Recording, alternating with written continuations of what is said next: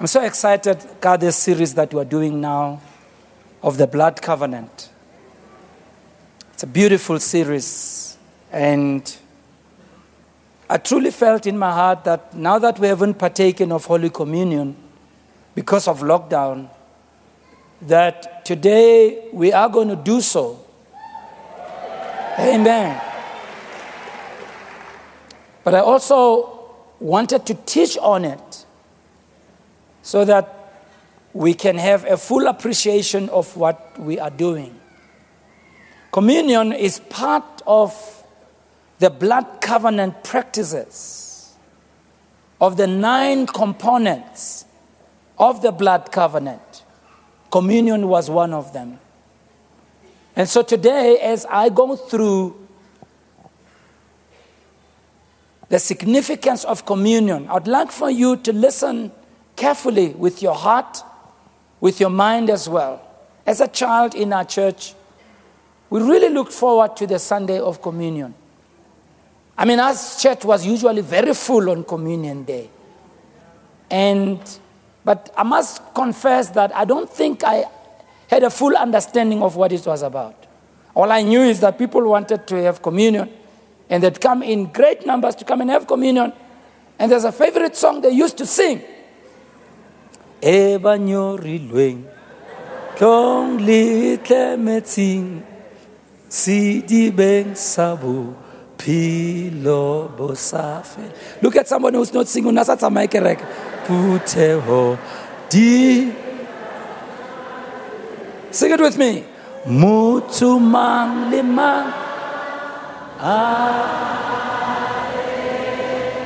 Mutu mang limang. Mutu mang limang. Mutu mang limang ya nyorilwe. Atle ria bitswa bohle ba etsa dibi motho mang le mang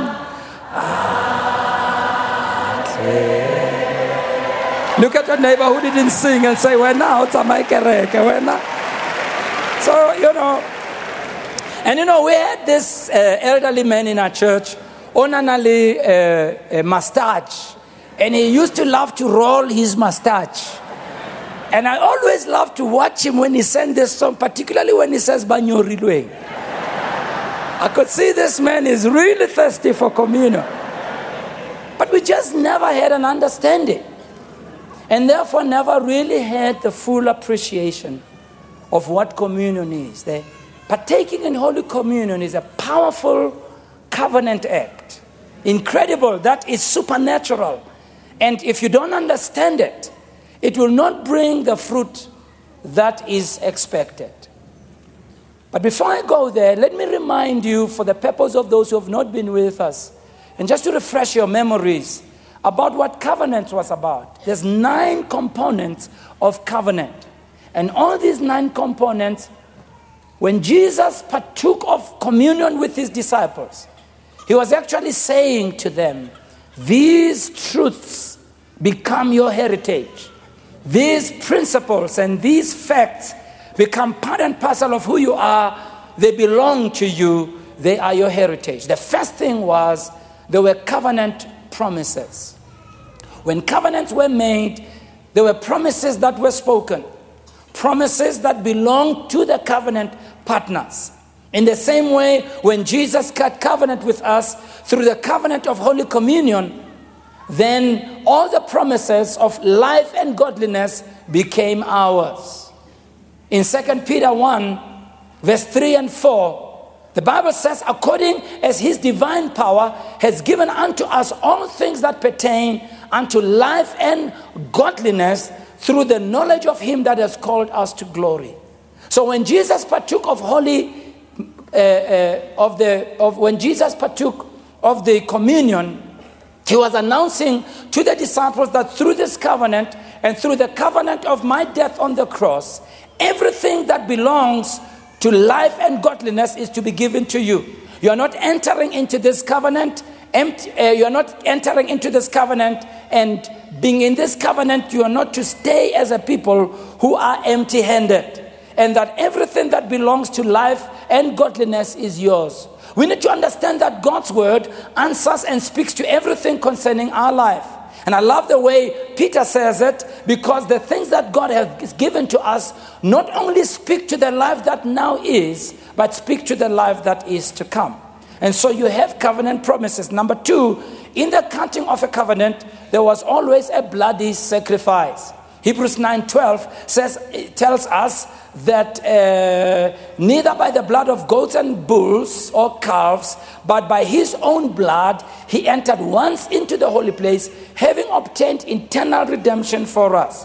So the blood of Jesus, as a sacrifice, flowed for us. So when he partook of Holy Communion, he used the wine as a symbol of his blood to say that this is a sacrifice of blood that is being sacrificed, a, a, a, an animal that is being sacrificed on your behalf. Symbolically, Jesus Christ as the lamb that was slain before the foundation of the world. Number three, as we spoke last week, there would be a bloody path. When covenant was entered into, an animal would be sacrificed and it would be split right in the middle. And the two covenant partners would lay these halves of an animal side by side, facing each other. And the two covenant partners would stand between the two pieces, back to back, and they would walk away from each other and make a sign of an eight as they went around the pieces of the animal, and they would come back into the center, facing each other. And as they walked, they would mumble things, they would speak things. What they spoke were blessings and cursings, what you people call terms and conditions. And they would speak these words as they are moving in the shape of an eight, and as they came facing each other, they would clap their hands and be in covenant. And they were actually saying, I am pledging with my life to keep this covenant.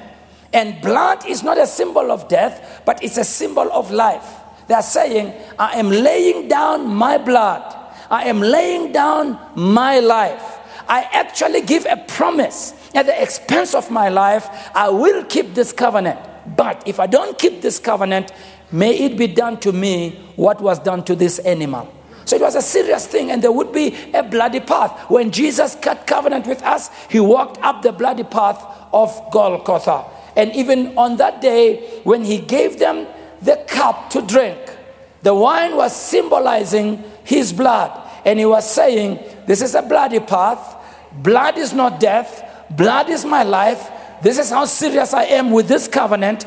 I'll make sure I keep this covenant, even if it costs me my life. And that's what Jesus said. Thirdly, fourthly, there would be a pronouncement of blessings and curses, as I've said. Because we are in covenant with God, Ephesians chapter 1, verse 3 tells us an incredible thing. It says, Blessed be the God and Father of our Lord Jesus Christ, who has blessed us with all spiritual blessings in heavenly places in Christ. You see, because we are in covenant with Christ, because we are in Christ, we are blessed with all spiritual blessings. Tell your neighbor, neighbor, you are a blessed person. You may not know it. You are not, you may not know. For those of you who think Liloilwe, I'm here to tell you that you are blessed. For those of you who think Lenalebati, I am here to tell you that you are blessed. For those of you who always say bad things always happen to me, today I want to reverse it in the name of Jesus and say, Goodness and mercy shall follow you all the days of your life. Why? Because we're going to partake in the covenant meal. We're going to declare again, we're going to state again, I am blessed. Somebody shout, I am blessed. Shout again, I am blessed. Tell your neighbor, neighbor, I am blessed. Note what it says. It says we are blessed with all, all, all, all, all, all, all, all, all, spiritual blessings in Christ. Somebody said, Ah, but what does it profit? Is spiritual blessings? Ah, there's something you don't understand. You see, in God's kingdom, things first of all start in the spirit world and they manifest in the natural world. Oh, I'm looking at blessed people today. I don't know about you. Somebody say, I'm blessed. We are blessed with all spiritual blessings. We are blessed at home. We are blessed in the garden. We are blessed in our investments. We are blessed at work. We are blessed in our health. We are blessed in our relationship. We are blessed in our relationship with God. We are blessed in the anointing. We are blessed in being born again. We are blessed with finances. Hey, Emma, do I have somebody in the house? We are blessed because we are protected. Somebody say, I'm blessed. I am blessed. Why are we blessed? I tell you why we are blessed. Because we entered into covenant with Jesus Christ. And as a result, we are blessed. Number what? Number five, there was also a mingling of blood. What is called in the Bible a brothering. A brothering. When blood was mingled, we became brothers. Jesus is called the firstborn from the dead. Jesus is called the firstborn among many brethren. I don't know what my number is. Mara, I am in the family of the brothers. Hey, look at the lady next to you and say, Lady, you are a brother. Look at the guy next to you and say, Gentlemen, you are a bride too. So it's all equal. The men are brides and the ladies are brothers. Shabayaba. So there would always be a mingling of the blood. Colossians chapter 1, verse 14. I didn't read it in the first service. I hope they have it loaded at the back. Colossians 1:14. Okay, let me quote from verse 13. You know, it says, uh, uh, "Who? Okay, in whom we have redemption through His blood, even the forgiveness of sin." The word redemption means to be bought out. You see, so God buys you out. But Mamelang, it says we have been we have been we have been taken out of the kingdom of darkness and we have been translated into the kingdom of his dear son. So mamela god buys you out to bring you in. You understand what i mean? So he adopts you from one family and he puts you in another family. So you you were in the family of darkness. I was in the family of darkness. We're in the family of the god of this world the spirit that works in the children of disobedience. Satan was our god. Satan was our father. He was our ruler. He was our master, but Jesus came and he found us in the slave market of sin. And we were right there in the prison of Satan. And Jesus says, I want that one, and I want that one, and I want that one, and I want that one. And the devil said, What do you have to pay for it? He said, I won't even use silver and gold. I will not even use anything. I, regard them so highly that I am willing to lay down my life for them. I'm going to pay for them with my blood. And Jesus paid for his blood, and he bought you out and he redeemed you out of slave slave market and he said, This is my brother and this is my sister. Can I hear a good amen? And number six, there would be a changing of names. I showed you last week how when Abram became a friend of God and made a covenant with God, God changed his name from Abram to Abraham. And he included the name Yahweh, the, the inpronounceable name of God. Abraham, Yahweh. And so he took on the name of God. Listen what Jesus says in John chapter 14, verse 13 and 14. He says, And whatsoever you shall ask in my name. Yeah that I will do. In other words, I have given you my name. You see, you have my name now. You can go and sign checks in my name. You can go and withdraw in my name. You see, and, and when you ask anything in my name, I won't even send others. Myself, I will do it because I have given you my name. Oh, and why? That the Father may be glorified. Look at verse 14. He says in verse 14, and if you ask anything in my name, oh, I'm looking at people who have the name of Christ on them. Oh, He has given us His name. He has given us His name. It's very interesting when the Christians were felt, when the believers were felt called Christians in Berea, the Bible tells us that when the people spoke about them, they were trying to mock them. Because you see, the name Christian comes from the word Christos. Jesus was Jesus the Christos. You know, it wasn't like Musa Sono, name and surname. Jesus Christ. Libito Lisfane. No, it was Jesus the Christos. Jesus the Christos. The name Christos means the anointed one. And why is it that he was called Jesus the Christos because the name Jesus was a common name those days. Like you know, in Brazil, they have the Jesus. Yeah. So, so in that time of Christ, there were many Jesuses. I don't know if I can say it like that. But the difference with this Jesus is that this Jesus was the anointed one. This Jesus carried the power of God. So when they saw the early believers, they said, Oh, you are trying to make yourself little anointed ones. They didn't know that they are giving us the name of Christ. Oh, you have the name of Christ on you. That's why we call you a Christian. We are little anointed ones. Number seven, there would be the exchanging of gifts. Ha. When people cut covenant, like we see in the case of David and Jonathan, Jonathan took off his robe, he took off his weapons, he took off his girdle, and gave them to David. A robe speaks of your identity and your authority. A weapon speaks of power and protection. A girdle speaks of all your wealth and all your possessions. When we came into covenant with Christ, Jesus gave us his identity because we are in covenant with him. We come to Christ as sinners. We come to Christ not born again with the nature of the devil. When we came to Christ, the Bible says, if any man be in Christ, he is a what? He's a new creature. What has happened to him? Old things have passed away. Behold, all things have become new. They have taken on a new identity. So we have put on, we've taken off the garment of sin and we have put on the garment of righteousness. We've taken off the robe of sin and we have put on the robe of righteousness because we are in covenant. Not only did he give us his robe, he gave us his weapons.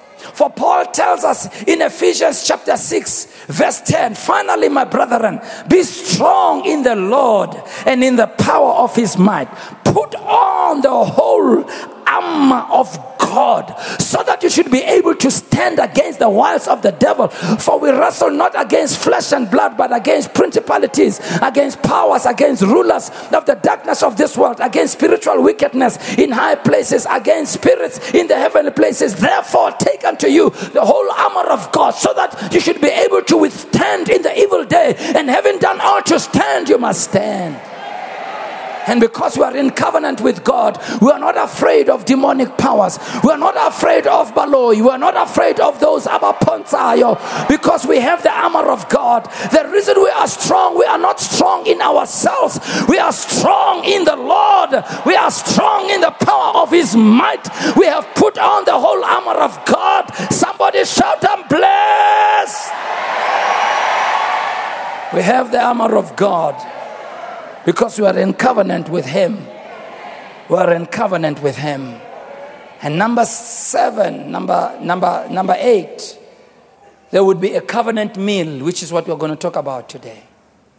In a covenant meal, in the cutting of blood covenant, bread and wine would be used as symbolic elements. The bread spoke of your flesh, your body meaning it represents everything that you have. And when we partake in the bread and the wine together as covenant partners, I'm saying all that I have, everything I own, represented by the bread, everything I own is at your disposal. And then the wine we would partake in the wine. Wine represented the person's blood. Note. So by partaking of the wine, the person is saying, I'm not only giving you my possession, but I am putting my blood behind it.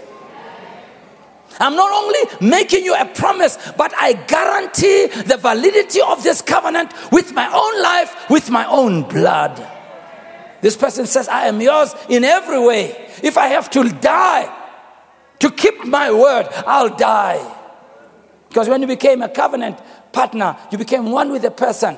God says to Abraham, Your enemies will be my enemies. That's covenant talk. Those who touch you are touching me. That is covenant talk. And so when you came into covenant, it meant if your covenant partner got in trouble, you didn't ask. You jumped into the battle. If we have to die together in battle, we will die together because I have put my blood down for the covenant. And that would be the covenant meal, which I'm going to talk about in detail. And then, number nine, there would be a memorial event. This memorial event would come in the cutting of the covenant. There would always be witnesses, people who are there as a witness at this memorial event. Something that would always bear witness and something that you can always point to to say, this is a sign of the covenant that was cut. And the things that were done there would be the planting of trees, the heaping of stones, the erecting of columns. In Noah's case, the rainbow in the sky. But in our case, Romans chapter 8, let's start at verse 14. I want to read it from verse 14. For as many as are led by the Spirit of God, they are the sons of God. Keep going, please. Verse 15. For you have not received the spirit of bondage again to fear, but you have received the spirit of adoption, whereby we cry, Abba, Father. Verse 16, it says, The Spirit itself bears witness with our spirits that we are the children of God. You know what that verse is saying? That verse is saying, God put a tattoo in your spirit that He is in covenant with you. And that tattoo in your spirit is the Holy Spirit that witnesses in your spirit that you are a child of God. It is a symbol, it is a sign that you are in covenant. The Spirit Himself bears witness with your spirit that you are the sons of God. I, you know, I, I remember I could only know that witness on the inside the day I became born again. The 5th of August 1978. Even if I had gone to church all my life, I never had that inward witness. It's on that day when I got born again where I could tell inside, I ngisindi siwe si. ngiyinsizwa nsini ke rata jesu ra. Because jesus is my lord. I knew i'm born again. Why? Because god sends the witness of the holy spirit. So every time you sense the witness of the spirit on the inside of you god is trying to remind you remember you are in covenant with me. Remember you belong to me. Can i hear a good amen? Now Let's come to the communion then. When you take all the gospels and compare them side by side, you'll note that in every chapter in the gospel that talks about communion, the story begins with Judas Iscariot. Every instance. And I want to read that to you and show you, and that's important. Keep that in mind. That's important. Before they could tell us what Jesus did, they start with Judas. Because there's a reason why it starts with Judas. Let me read for you. Now, I'm not going to read everything for you. You'll read at home, right? But I'll read what's pertinent to what we're talking about right now. In Matthew 26, you can read from verse 14. It says, Then one of the twelve, called Judas Iscariot, went unto the chief priests, right? Continue, verse 15. And said unto them, What will you give me? And I will deliver him unto you. And notice says, And they covenanted with him for 30 pieces of silver. Keep that in mind. I'll come to that.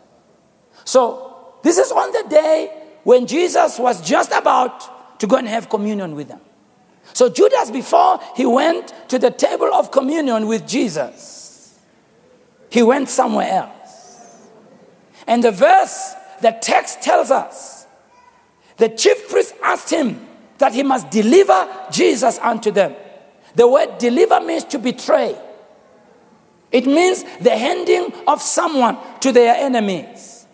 So Judas Iscariot, fully knowing that he is going to go into a table of covenant where people love and embrace one another, yields to the compulsion to betray his covenant brother. And in verse 15, it says they covenanted with him. This means that before Judas went to the covenant of Holy Communion, he participated first in the covenant of unholy betrayal. And Judas knew what he was doing. And it's amazing when you read further, when Judas finally came where Jesus was to point out who Jesus is to the chief priests. He said, The one that I'm going to call, the one I'm going to kiss, that's the one.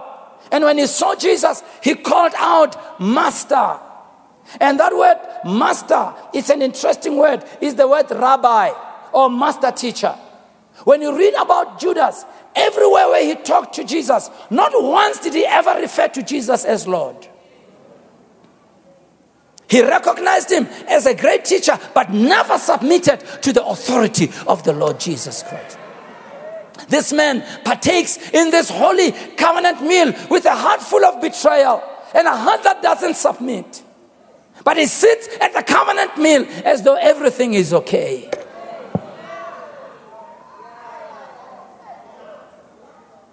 Mark 10, Mark chapter 14, verse 10, it says, And Judas Iscariot, one of the twelve, went unto the, the chief priests to betray him unto them.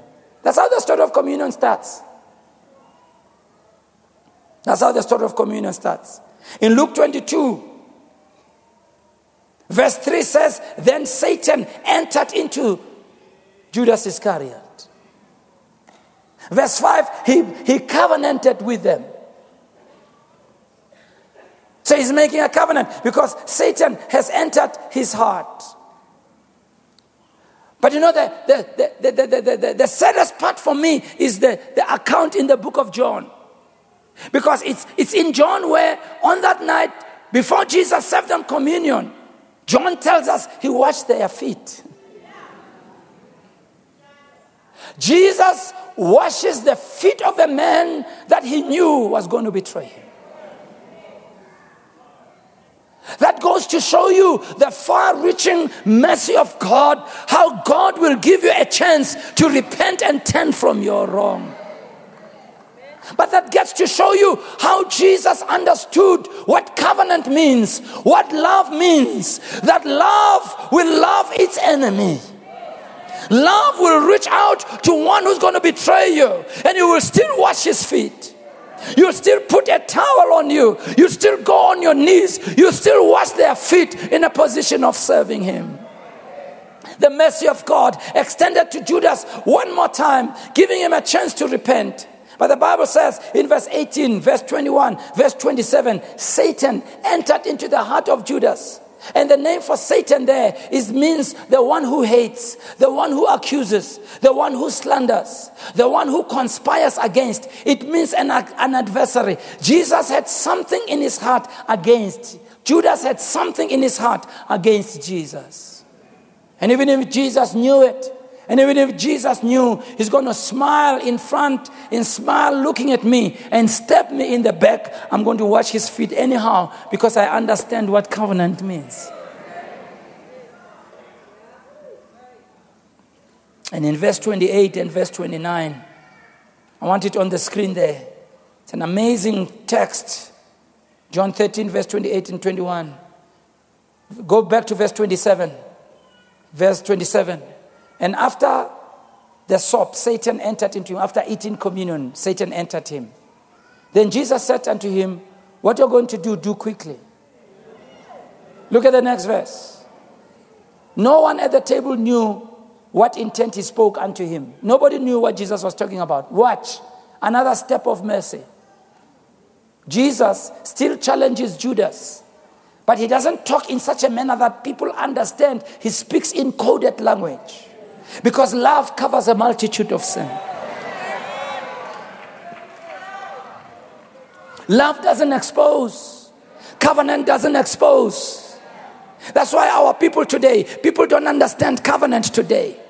They like to expose, they like to humiliate, they like to be slanderous, they like to do all these things. But Jesus, even when he knew what was going on, he still speaks in coded language and still tries to extend a hand to say, Will you change your ways? Nobody understood. Verse 29. Look at verse 29. It says, For some of them thought because Jesus had the bag that Jesus had said unto him, But those things that we have needed against the feast, that he should give to the poor. They thought because Judas was handling the money, maybe there was an issue there. They didn't understand what Jesus was saying. But Jesus was trying to talk to his covenant partner. Bro, how can you sit with me? at the table of covenant whilst you have a heart full of betrayal. How does that happen? And that is the context of partaking of the communion in an unworthy manner. When you approach the table of the Lord, which is a covenant meal, but you're sitting next to your covenant brother and sister. And you have something against them. A heart full of bitterness and unforgiveness. And you sit there and you still partake of the Holy Communion, fully knowing there's a lot of unresolved things. And Jesus was saying, I want you to see what I'm doing today. I want you to understand what I'm doing today. This is about covenant. Don't take it lightly. Don't just look at the bread and the wine, simple elements that are symbolic. There's a lot of power and a lot of supernatural power that goes with that. Please don't treat it lightly. Paul takes it further in 1 Corinthians 11. In verse 23 says, I've received from the Lord what I'm speaking to you. That the same night in which he was betrayed, look, he starts with Judas. He's not going to talk about communion before he talks about Judas. It, you have to tie it to Judas. You won't understand it if you don't put Judas in there. Says, I've received of the Lord that which I also delivered unto you. I like it because if you look how Paul talks about communion, it is exactly how Jesus taught about it. Remember, when Paul was speaking about communion, there were no manuscripts that had written down what Jesus had said. So he received what he received by divine revelation. And when you look at it side by side, scripture by scripture, act by act, it's, it's totally identical. Says, I've received from the Lord that which I've delivered unto you, that the Lord Jesus, the same night in which he was betrayed, he took bread. Same night he was betrayed. Says he took bread. That same night, meaning the night he was betrayed, the night he was handed over by Judas Iscariot, the night they sat around the table. The night Jesus gave him bread, the night Jesus gave him wine. First century believers understood the bread and the wine, they understood what Jesus was doing. Judas sat right there, knowing fully well what was going on. In verse 24, he says, Not only did he take it, verse 24, please, when he had given thanks, he broke it. And he said, Take, eat, this is my body which is broken for you. When people entered into covenant, they would speak these words. They would say, This is my body. In other words, all I have, all my possessions, all that is mine, I give it to you. I'm laying down my body, represented by this bread. But in the case of Jesus, not only was the bread given, the bread was broken. He takes the bread and he breaks the bread because Jesus is making an announcement that not only am I giving my body, but my body is going to be broken. It's going to be broken on the cross. It's going to be broken when I get scourged. It's going to be broken when they pierce me. It's going to be broken when they drive the nails in my body. It's going to be broken when they drive the thorns on my head. My body is going to be broken, but it's not broken for me, it is broken for you. And this body is broken for you because in covenant, I am purchasing certain rights. I am buying certain benefits for you. I am making certain blessings available to you. My body is going to be broken. Isaiah writes about it many years before Jesus died on the cross. He says in Isaiah 53, verse 4 Surely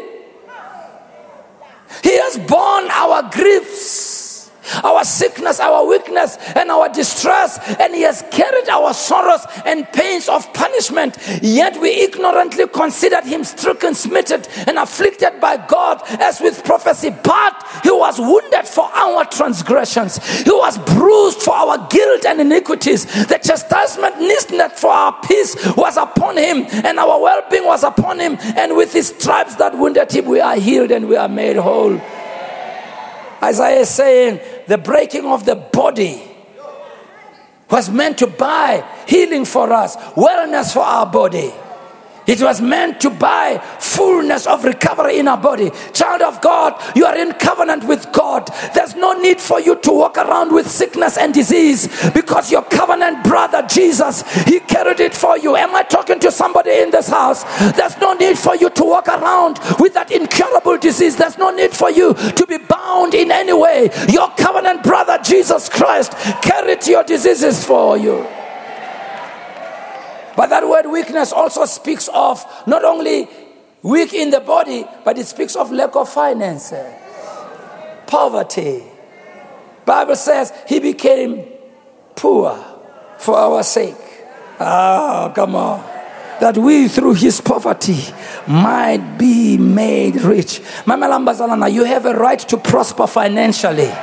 Oh, I thought I'll hear a better amen during December when we want to buy Christmas presents. I said you have a right to prosper.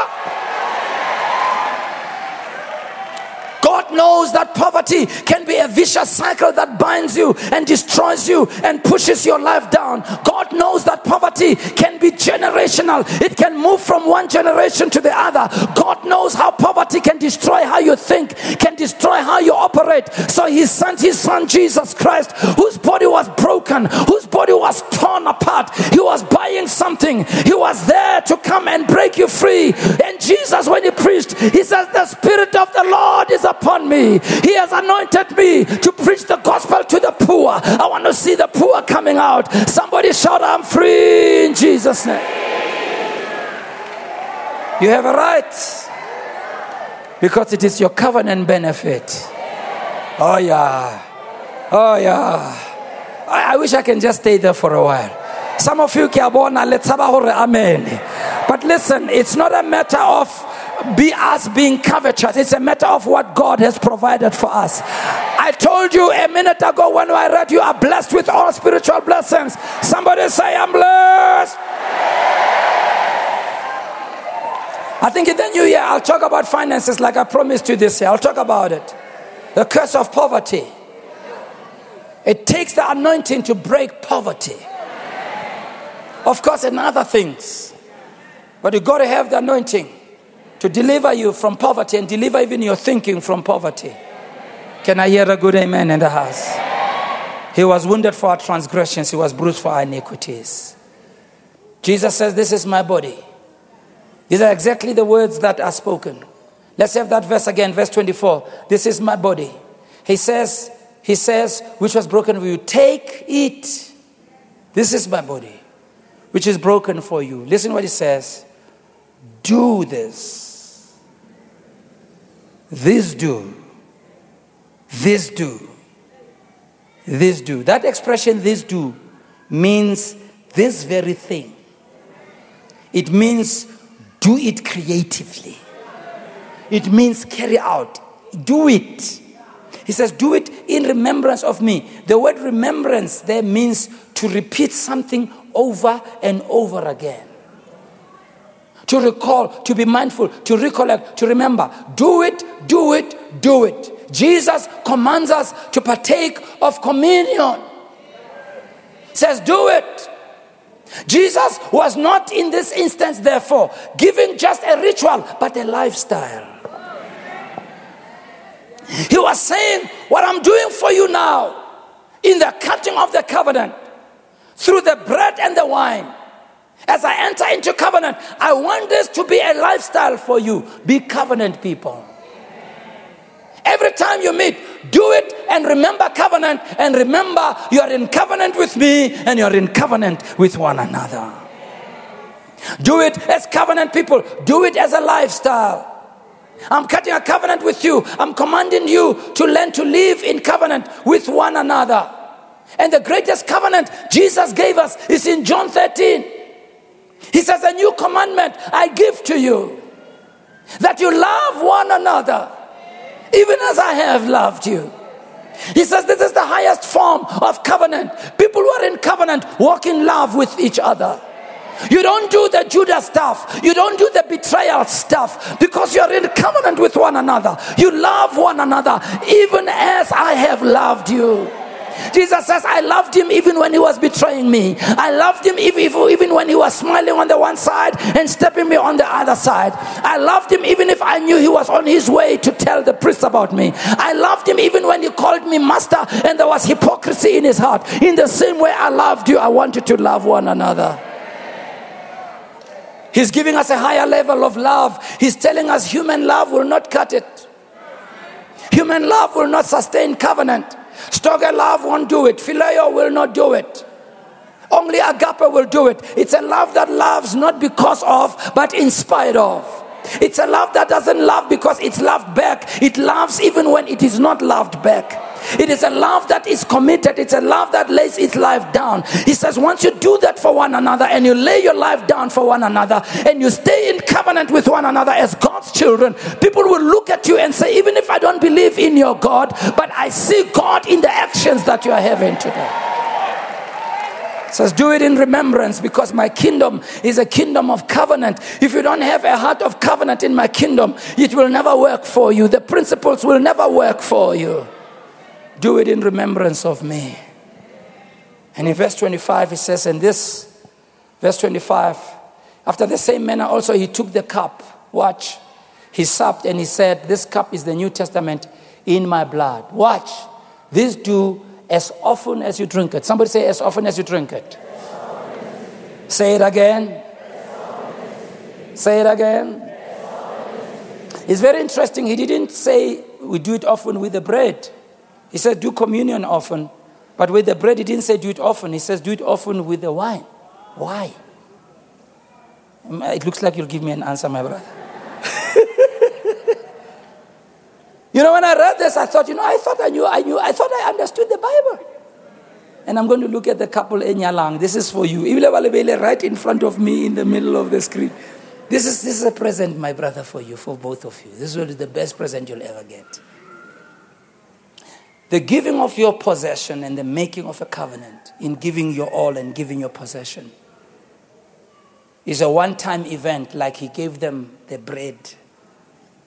And he never mentioned often. But when he gave them the wine, he said, as often. Watch. The bread is the body, the bread is the promise, the bread is, I give you my all. The wine is the blood. The wine is the commitment that will keep the covenant. Watch, watch, watch. The wine as a symbol of blood. You are saying, I'm going to sacrifice to sustain the covenant. Uh, next week, next, ka, ka Friday?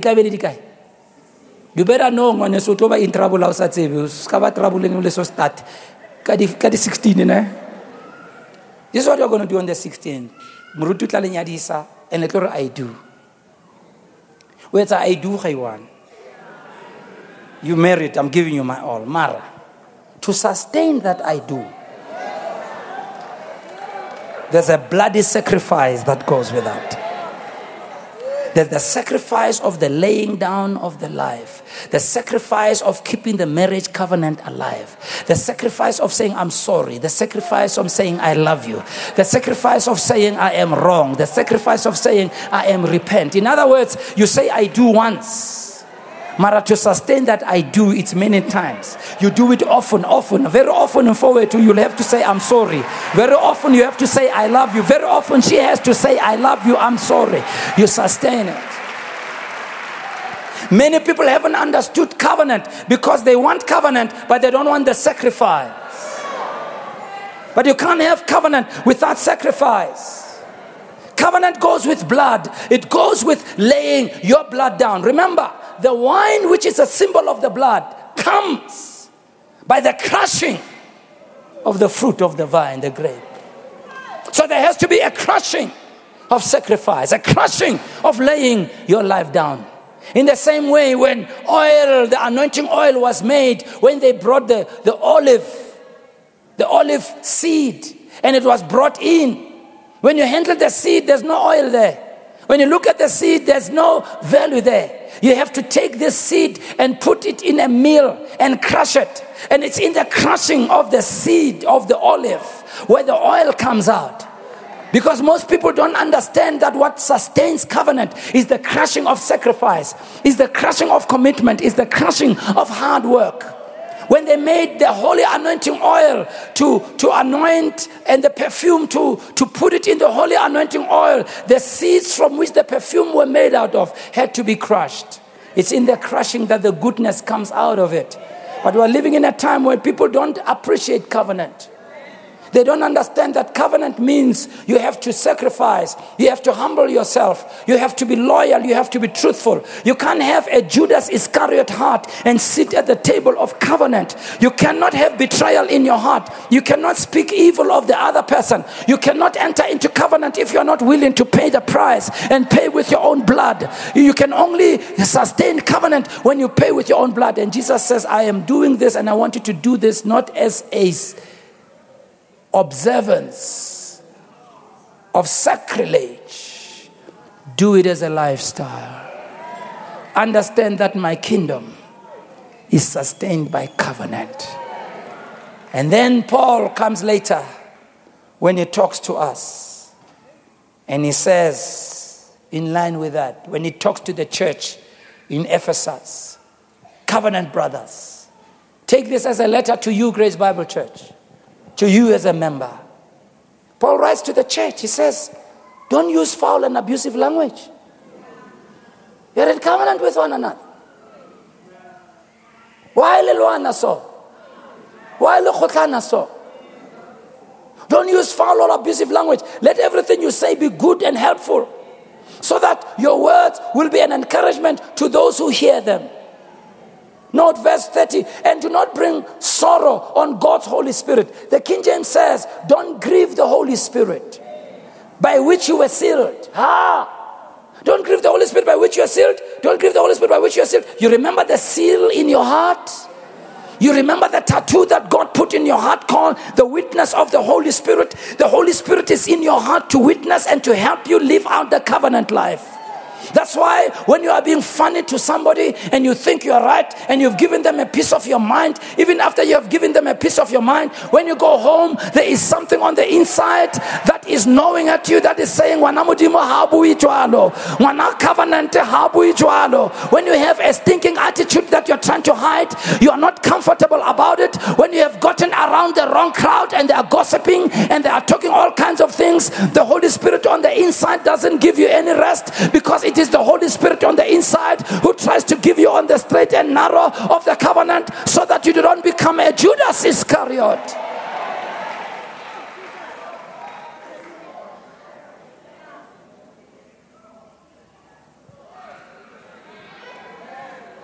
He says, Let no corrupt communication come out of your mouth. Verse 31 Get rid of all bitterness I think as the church, we will be the most powerful, powerful people if we were to obey what Jesus said.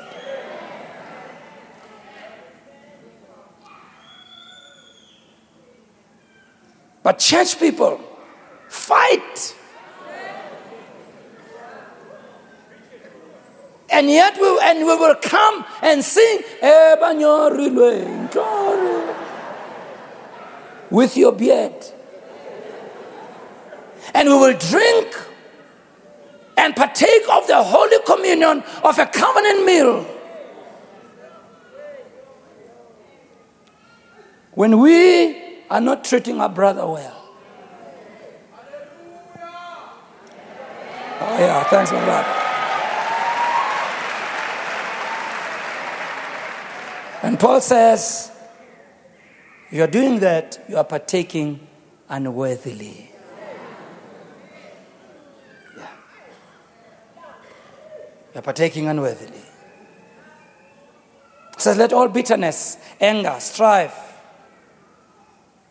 rage, harsh words, all types of behavior be taken away from you. Instead, be kind to each other, tender-hearted, forgiving one another. Watch, it goes back to the covenant of Christ, just as God through Christ has forgiven you. In chapter 5, verse 1. Imitate God. Therefore, in everything you do, because you are His children. Live a life filled with love, following the example of Christ. He loved us, offered himself as a sacrifice for us, a pleasing aroma to God. A lot of people in church don't understand the importance of drinking this cup. They make covenants, they make commitments. They commit to work in church, volunteer, be part of the church. People get into marriage, people get into relationships, but they don't walk to walk out the, challenge, the, the covenant. The acid test of being covenant people and matured Christians is not the cross we wear on our neck. It's not the uniform we wear. It's not the collar we wear. The acid test of our maturity is demonstrated by how often we drink this cup of sacrifice, how often we walk in love and remain united as the family of God. Jesus says, Remember what I did. I didn't just hand you the bread and the wine, but I made a commitment. I literally didn't just give you the bread and the wine, I went to the cross. I died and I sacrificed my life. I gave my life to empower my commitment. I had to lay down my life to empower my covenant. It says, Learn from me. Back up your promises with sacrifice and commitment. Don't do it lightly. Let me conclude. It says, And he who partakes unworthily, doing it the Judas way, partaking of communion while you have betrayal in your heart, strive unresolved issues with your fellow brother, with your wife, your husband, with your pastor, your church member, with your fellow worker, your sister, your family member, community worker. While receiving communion, also whilst you are living in sin and you're breaking every law in the book of God, and you're not honoring covenant because that's what Judas did. He didn't honor covenant. Receiving communion when you're not even born again. God says it's unworthy. He says, but let a man examine himself. The word examine means test yourself, inspect yourself, scrutinize yourself, determine the quality of your sincerity. It speaks of an object that passed the test, so it can be viewed as genuine and sincere. The word examine meant people who used to run for public office after people had examined them and they've given them thumbs up. God says, examine yourself. I like that fact that He says, examine yourself. He doesn't say, examine the person next to you because that's what we like to do. We're very good with other people's sins and other people's wrongs, but we don't, we don't, we don't, see, the, we don't see the plank in our eye. Examine yourself. Says if you don't examine yourself when you drink, you drink damnation. That word damnation, it means judgment. It says because you're not discerning the Lord's body. The, the word discern means you don't have the ability to judge and to be truthful. You don't understand what you're doing. You don't have the capacity to appreciate what covenant means. You don't understand the weight of what you're doing. You don't place the right value on the Lord's body. In other words, Jesus did what he did, you don't value what he did. He says, therefore, for this cause, for those who are partaking unworthily, many are weak. That word weak pictures a wide range of infirmities. It's an all encompassing term that embraces all forms of sickness, disease, and weakness. Are you saying, Bishop, I can eat communion and end up being sick because I did it unworthily? That's what the word says. People go to the communion table lightly, like someone entering into covenant without thinking about it, like a drunk person getting into marriage, waking up the next morning with someone next to them and they don't know what they did the night before. God says, before you partake of communion, which is a covenant meal, examine yourself. If not, you'll become weak, sick, diseased, but that word weak also means to be financially poor. In other words, ufbata machonisa, partake in communion unworthily. Tachona straight. It also conveys the idea of something that's fragile that must be treated with extreme care. He says, Many are weak, but then he goes further. He says, And many sleep. Wow. That word sleep denotes deep sleep. But that word also speaks of a coma and death. In other words, we can get into premature death just by not considering what we're doing when we have communion. It's not just the bread and the wine, it's not just the natural elements, there's a supernatural element to it. But as I close, here's what I like. It says, Let a man examine himself. And then let him drink. The good thing is this before I can partake of Holy Communion, I should take time to examine myself. And if there's a place where I've done wrong, 1 John 1 9, if we confess our sins, He is faithful. That's a covenant term. And He is just. That's a covenant term. Watch. To forgive us our sins. Not only to forgive us, and to cleanse us from all unrighteousness. So if you take a moment and examine yourself and confess your sin between you and God, you don't have to tell your neighbor. God is faithful to forgive you your sin. It's the nice thing. Partaking unworthily releases weakness, disease, and death, partaking worthily releases healing, healing soundness. Which means today, as you partake in Holy Communion, after examining yourself, you can receive healing. You can receive deliverance as you partake of Holy Communion. It means today, as you partake of Holy Communion, God can break the cycle of poverty in your life and God can wipe away the color. Oh, am I, am I talking to people? It means today there's a power it means as you partake of Holy Communion, God can fill you with new life. God can revive you. God can renew you. God can strengthen you. It means every month when we partake of Holy Communion, we are once more reaffirming our covenant. We are once more refilling ourselves with the power of God because we do so in a worthy manner. And so today, as the ushers are serving us communion right away, I'd like for you to Take those elements in your hands and hold on to them. And please wait for me to give you further instructions.